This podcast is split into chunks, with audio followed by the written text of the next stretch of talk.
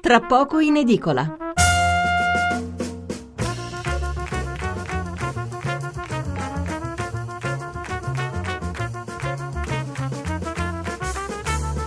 Buonasera da Stefano Mensurati e benvenuti all'ascolto di Tra poco in edicola, la rassegna stampa notturna di Radio 1. 800 05 0578 il numero verde per intervenire in diretta, 335 699 29 49 il numero per mandarci un sms. Ancora grandi titoli anche sui giornali di giovedì 12 novembre a proposito della vicenda De Luca, il governatore della campagna indagato per concussione. Ciò di cui soprattutto si parla nei commenti, come sentirete dopo, sono i riflessi politici sul PD e su Renzi, che già aveva affrontato con grande difficoltà la grana del sindaco di Roma. Ma poi eh, si sottolinea anche la necessità di fare chiarezza subito, perché una regione come la Campania non può rimanere appesa per anni. Secondo tema in ordine di importanza, anche con tanti commenti, la morte di una delle due donne massacrate di botte in provincia di Ferrara durante il furto nel loro appartamento.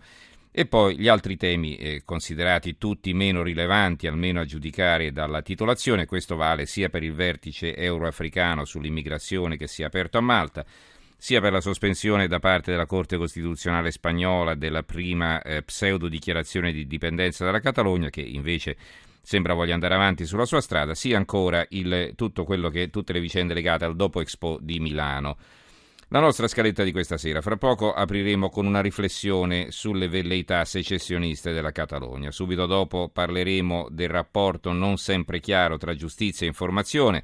Metteremo assieme diversi casi, da quello di De Luca, che ieri si è difeso in conferenza stampa sostenendo che su di lui è scattata una vera e propria gogna mediatica, quello di Nuzzi e Fittipaldi, i giornalisti che hanno appena pubblicato due libri sugli scandali in Vaticano e che sono stati indagati per pubblicazione di notizie riservate, eh, indagati dallo Stato Vaticano, badate bene perché in quello italiano chiunque può pubblicare anche intercettazioni telefoniche che poi escono dalle procure, eh, in teoria potrebbe essere, e poi vedremo, un reato se sono coperte dal segreto istruttorio, ma alla fine non succede mai nulla. E ancora parleremo di come vengono trattati i casi dei giudici che infrangono la legge, dopo quello della Saguto a Palermo, adesso se ne è saputa un'altra, ma il nome del magistrato coinvolto, che è accusato addirittura di pedofilia, è stato pudicamente taciuto. Eh, ma rifletteremo anche su come la stampa, che naturalmente fa il suo dovere di informare i cittadini, a volte, eh, come per rafforzare il peso delle sue rivelazioni, e cucia subito addosso all'indagato il marchio del colpevole e con la durata dei processi capite bene quanto tempo si rimarrà così appesi. I due processi a Calogero Mannino, per esempio, sono durati in tutto 25 anni. Dopo l'una presenteremo un nuovo numero di panorama e successivamente torneremo a parlare dei furti negli appartamenti partendo dalla notizia di Ferrara, ma allargando poi il discorso a tutta Italia perché in alcune zone il fenomeno ha assunto aspetti preoccupanti e avremo fra l'altro con noi anche la signora di Como che ieri aveva esposto lo striscione sul balcone di casa sua. Qui non c'è più niente da rubare. Allora, incominciamo subito con la Catalogna. I titoli sono molti, ma quasi tutti uguali, poi mancano i commenti, almeno in prima pagina, quindi diciamo guadagniamo tempo visto che abbiamo incominciato con qualche minuto di ritardo e passiamo subito all'approfondimento per il quale abbiamo invitato Paolo Armaroli, già professore di diritto pubblico comparato all'Università di Genova. Professore, buonasera. Buonasera, dottor Mensurati. Allora, eh, leggo soltanto un riassuntino del Corriere della Sera. La Corte Costituzionale spagnola mercoledì ha deciso all'unanimità di dichiarare ricevibile il ricorso del governo del Premier Mariano Rajoy e di sospendere in forma cautelare la mozione con la quale il Parlamento di Barcellona ha dichiarato lunedì aperto il processo verso l'indipendenza della Catalogna. Ma gli indipendentisti non si fermano e l'esecutivo appena eletto, diretto da Artur Mas, replica agiremo nello stretto rispetto delle decisioni del Parlamento catalano sovrano, cioè in direzione dell'autoproclamata indipendenza entro 18 mesi. Allora, eh, insomma, si profila non solo uno scontro politico, ma anche uno scontro di carattere giuridico, no? Mi pare di capire. Ma la risoluzione del Parlamento della Catalogna che invita il governo regionale a dichiarare l'indipendenza è, è soltanto un blef è un blef perché la Costituzione eh, del 1978, la Costituzione spagnola, a somiglianza di quella italiana, articolo 5, che dice appunto la Repubblica una indivisibile, anche la Costituzione spagnola è molto chiara al riguardo, articolo 2, la Costituzione si fonda sull'indissolubile unità della nazione spagnola patria comune ed indivisibile di tutti gli spagnoli. Eh, quindi è chiarissimo. E fra l'altro il governo non ha atteso molto perché la risoluzione del Parlamento della Catalogna è di martedì, il giorno dopo il governo si è appellato invece all'articolo 161, secondo comma, sempre della Costituzione spagnola, eh, a norma del quale il governo può impugnare davanti al Tribunale Costituzionale le disposizioni e le risoluzioni adottate dagli organi delle comunità autonome. L'impugnazione determina la sospensione della disposizione o risoluzione contro cui si è ricorso, ma il Tribunale eh, deve accoglierla o respingerla in, in, un termine non superiore a cinque mesi.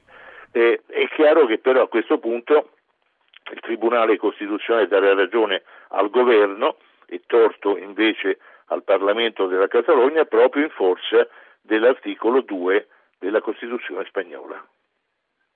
Ecco, eh, quindi diciamo eh, c'è poco da andare avanti, sì, anche se priva, però... Priva eh, effetti, sarà, sarà, dichiarata priva, priva, di effetti la risoluzione del Parlamento della Catalogna mm-hmm. e quindi siccome priva di effetti, eh, cioè è come se non fosse mai esistita. D'altra parte i termini sono molto brevi, cinque mesi, ma io presumo che nel giro di pochi giorni, credo al massimo di, di, di qualche settimana, ma io credo di pochi giorni il Tribunale eh, darà sicuramente ragione al governo e quindi dichiara nulla la risoluzione del oh, Parlamento. Oh, loro però dicono che vogliono andare avanti. Eh, nella stessa risoluzione dicevano, già anticipavano che eh, oltre a dichiarare l'indipendenza entro 18 mesi, prevedono proprio specificamente la scelta di ignorare le decisioni della Corte Costituzionale, che non si può fare, chiaro? No? Eh, no, evidentemente è una posizione addirittura eversiva in questo caso eh, per cui voglio dire,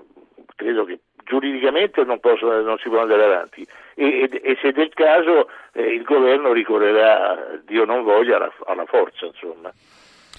Eh, eh, anche perché poi bisogna vedere come si sostanzierebbe questa indipendenza. Se tu puoi dichiarare quello che vuoi, ma se non viene riconosciuta, poi guardi, bisogna vedere pure se viene riconosciuta all'estero, tra l'altro. No, non è sì, no tra l'altro, no, ma insomma voglio dire, eh, la, la, l'articolo 2 riconosce sì eh, le autonomie eh, territoriali, ma una cosa è la, appunto l'autonomia, altra cosa è la secessione. Eh, praticamente anche la nostra Costituzione, ricordavo un momento fa, cioè nessuna Costituzione può essere suicida da ammettere che la patria comune eh, sia smembrata, insomma, no? mm. e quindi, e quindi eh, praticamente è una cosa assolutamente impraticabile. Eh, d'altra parte voglio dire, i, i, movimenti secessionisti mi pare che sono in eh, forte regressione, eh, pensiamo alla, alla Lega di, di, molti anni fa ormai e alla Lega di oggi è tutta un'altra cosa, nessuno più in Italia per esempio parla di, eh, di, di, di, secessione o cose di questo genere. Insomma. Allora, Michele ci scrive da Udine un'altra serata a, passar, a parlare male dei popoli che vogliono l'autodeterminazione e la libertà Friuli libero. E vabbè, se è contento lui. Eh, eh magari, soldi, magari senza i soldi della regione a statuto speciale, vediamo come, come camperebbe no, il Friuli libero. Beh, beh, qui c'è, mm.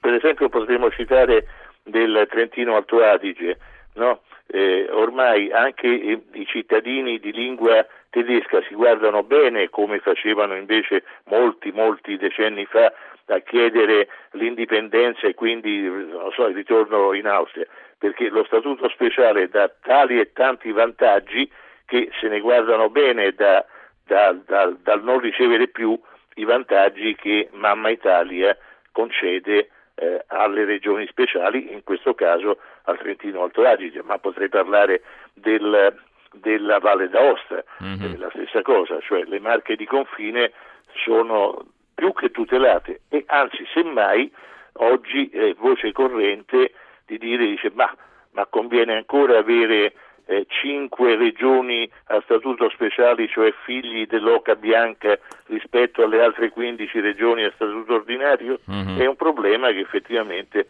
si può porre perché le condizioni di, di 50 anni fa eh, dell'immediato dopoguerra non sono più quelle di oggi. Mm-hmm. È, è, un argomento che affronteremo presto, quello delle regioni a statuto speciale, perché insomma dopo quello che anche succe- sta succedendo in Sicilia è, certo, è senz'altro certo, il sì, caso sì. di parlarne. Mi, mi inviterà a nozze. Mi inviterà a nozze. La inviterò in trasmissione.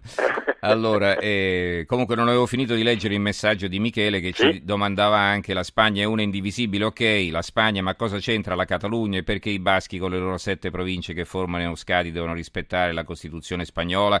Vabbè, sono tre le province, non sono sette, ma eh, importa poco, insomma. Il problema è che sono regioni della Spagna, lei le può chiamare come le certo, pare, insomma. Ecco, certo, questo. certo.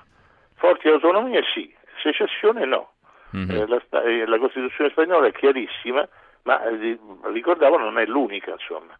E va bene, abbiamo una telefonata, Rosario da Roma, buonasera. Buonasera e innanzitutto complimenti per la trasmissione eh, che Grazie. veramente ha un un taglio veramente di grande qualità a mio modesto parere e per quanto riguarda proprio questo aspetto della Catalogna, delle costituzioni, eh, la Spagna è tra i 193 paesi, 192 paesi che comunque aderiscono alle, alle Nazioni Unite e quindi ehm, nella Dichiarazione universale dei diritti umani si sa che comunque la Costituzione, cioè la, la secessione, il diritto alla secessione è presente. E allora come la mettiamo?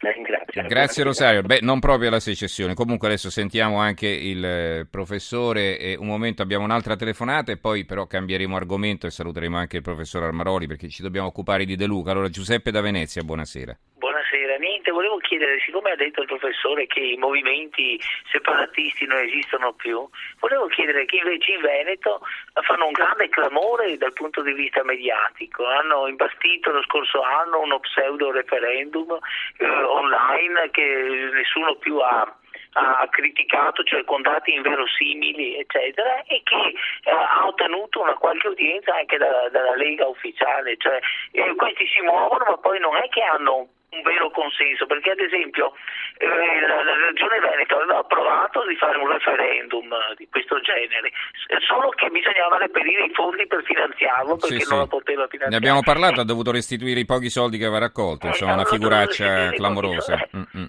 Voglio dire che poi eh, eh ci sono molte contraddizioni insomma in quello che sta succedendo. Grazie, Io, grazie Giuseppe. Allora professor Armaroli rispondiamo ai due ascoltatori. Il diritto alla secessione previsto sì, dall'ONU, come diceva il primo ascoltatore sì, però voglio dire, tutte le costituzioni, a mia conoscenza, insomma, nessun, nessuna, nessun ordinamento giuridico, nessuno Stato è talmente masochista da prevedere la, la, la secessione. E, e semmai nel mondo contemporaneo il fenomeno non è quello della disaggregazione, ma semmai dell'aggregazione a entità sempre maggiori. Non a caso eh, ormai abbiamo l'Unione Europea da tanto, da tanto, tempo, quindi il disgregare è un fatto estremamente negativo anche perché in un mondo eh, globalizzato le piccole entità ovviamente non avrebbero, non avrebbero fortuna, ma dico qui si, par- si parla di iure condendo perché di iure condito mi pare che la situazione è estremamente chiara dal punto di vista giuridico e costituzionale. Rispetto al secondo eh, interventore, sì. Mm. ascoltatore, beh, vabbè, eh, certo, sì, movimenti così che, che, reclamano maggiori autonomie ce ne sono, eh, mi pare ha citato il Veneto, se, se ricordo bene, è, sì. è chiaro che ci, ci, sono delle forme dire, di invidia da parte di regioni eh, eh, a statuto ordinario confinanti con le regioni a statuto speciale o addirittura comuni, come è successo in varie occasioni, che vorrebbero andare di là per avere vantaggi uh-huh. economici che soprattutto in periodi vacche magre eh, beh, è comprensibile, voglio certo, dire. Cortina voleva andare in Alto Adige, ma sì. ecco, eh, non sarebbe secessione, sarebbe ag- riaggregazione in una regione a statuto eh, speciale. Altra cosa è chiedere l'indipendenza. È chiaro, è allora, eh, smontate quest'Italia nata nel sangue con l'ingano, dice un altro ascoltatore. E va bene, Marco ci scrive: la situazione Catalogna contro Spagna è una bomba innescata, può portare in breve al precipitare delle cose fino anche ad una guerra in seno all'Europa. Tutte le manie indipendentiste sono segno di un'involuzione storica che genererà solo miseria e disperazione.